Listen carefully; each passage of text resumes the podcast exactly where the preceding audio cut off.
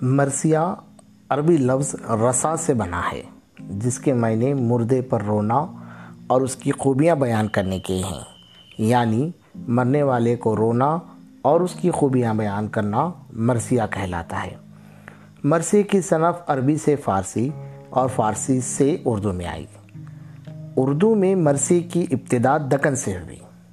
اردو کا سب سے اہم مرثیہ گو دکنی شاعر ملا وجہی ہے۔ شمالی ہند میں، لکھنؤ میں اس صنف کو خصوصیت سے عروج حاصل ہوا اور میر انیس اور مرزا دبیر جیسے مرثیہ گو شاعر شعرا سامنے آئے، جنہوں نے مرثیوں میں واقع کربلا کو نظم کرنے میں کمال حاصل کیا۔ اردو میں عام طور پر حضرت حسین رضی اللہ عنہ اور ان کے ساتھیوں کی کربلا میں شہادت کے بیان پر کہی گئی نظم کربلائی مرثیہ کہلاتی ہے، جبکہ دیگر کسی شخص کی موت پر کہی جانے والی نظم کو شخصی مرثیہ کہتے ہیں۔ انیس اور دبیر کے مرثیے اردو شاعری میں اہم مقام رکھتے ہیں۔ آج ہم ایسا ہی ایک مرثیہ سننے والے ہیں، جسے مرزا سلامت علی دبیر نے لکھا ہے۔ اس مرثیے کا عنوان ہے، فوج آدام ہلچل۔ آپ سن رہے ہیں اردو ادب پوڈ کاسٹ میں خواجہ معین الدین آپ کا استقبال کرتا ہوں۔ مرزا سلامت علی دبیر اٹھارہ سو تین عیسوی میں دہلی میں پیدا ہوئی۔ وہ سات سال کی عمر میں والد کے ساتھ لکھنؤ منتقل ہو گئے۔ انہیں بچپن ہی سے شاعری کا شوق تھا۔ وہ میر مظفر حسین ضمیر کے شاگرد ہوئے۔ انہوں نے بکثرت مرثیے لکھے۔ جو کئی جلدوں میں شائع ہو چکے ہیں۔ ایک مرثیہ بغیر نقطوں کا بھی لکھا ہے۔ اٹھارہ سو ستاون عیسوی میں لکھنؤ میں ان کا انتقال ہوا۔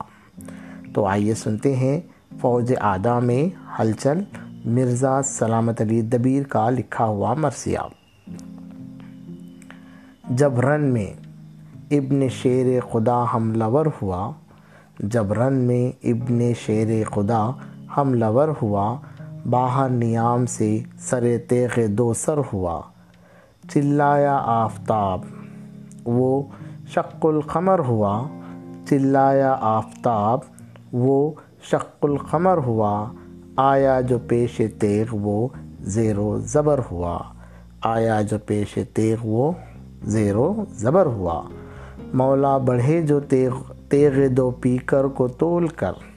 مولا بڑھے جو تیغ دو پیکر کو تول کر روح العلا میں سپر ہوئے، شہپر کو کھول کر۔ شہرا سے شیر بھاگ گئے سوئے کوثار صحرا سے شیر بھاگ گئے سوئے کوثار قول و قرار کو نہ رہی طاقت قرار۔ اسواروں پر اجل کا پیادہ ہوا سوار۔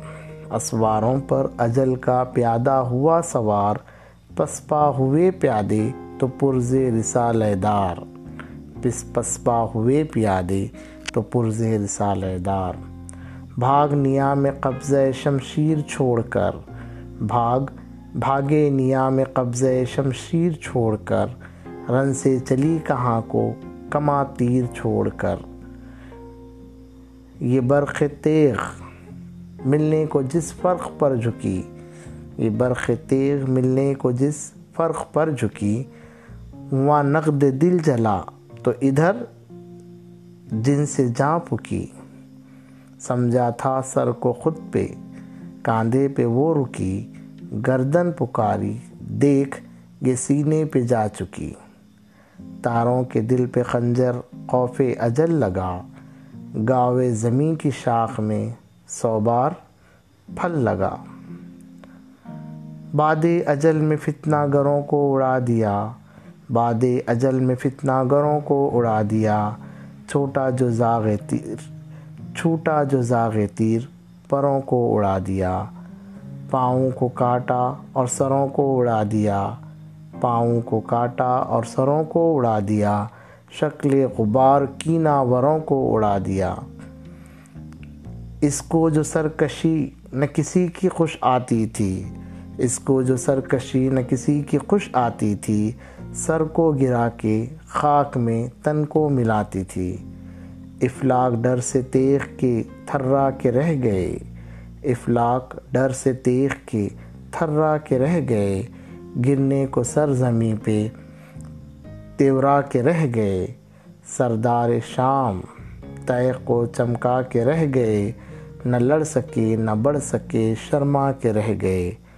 سورج کی شکل خوف سے بدروپ ہو گئی۔ سورج کی شکل خوف سے بدروپ ہو گئی۔ روپوش اس کے پرتوے سے دھوپ ہو گئی۔ روپوش اس کے پرتوے سے دھوپ ہو گئی۔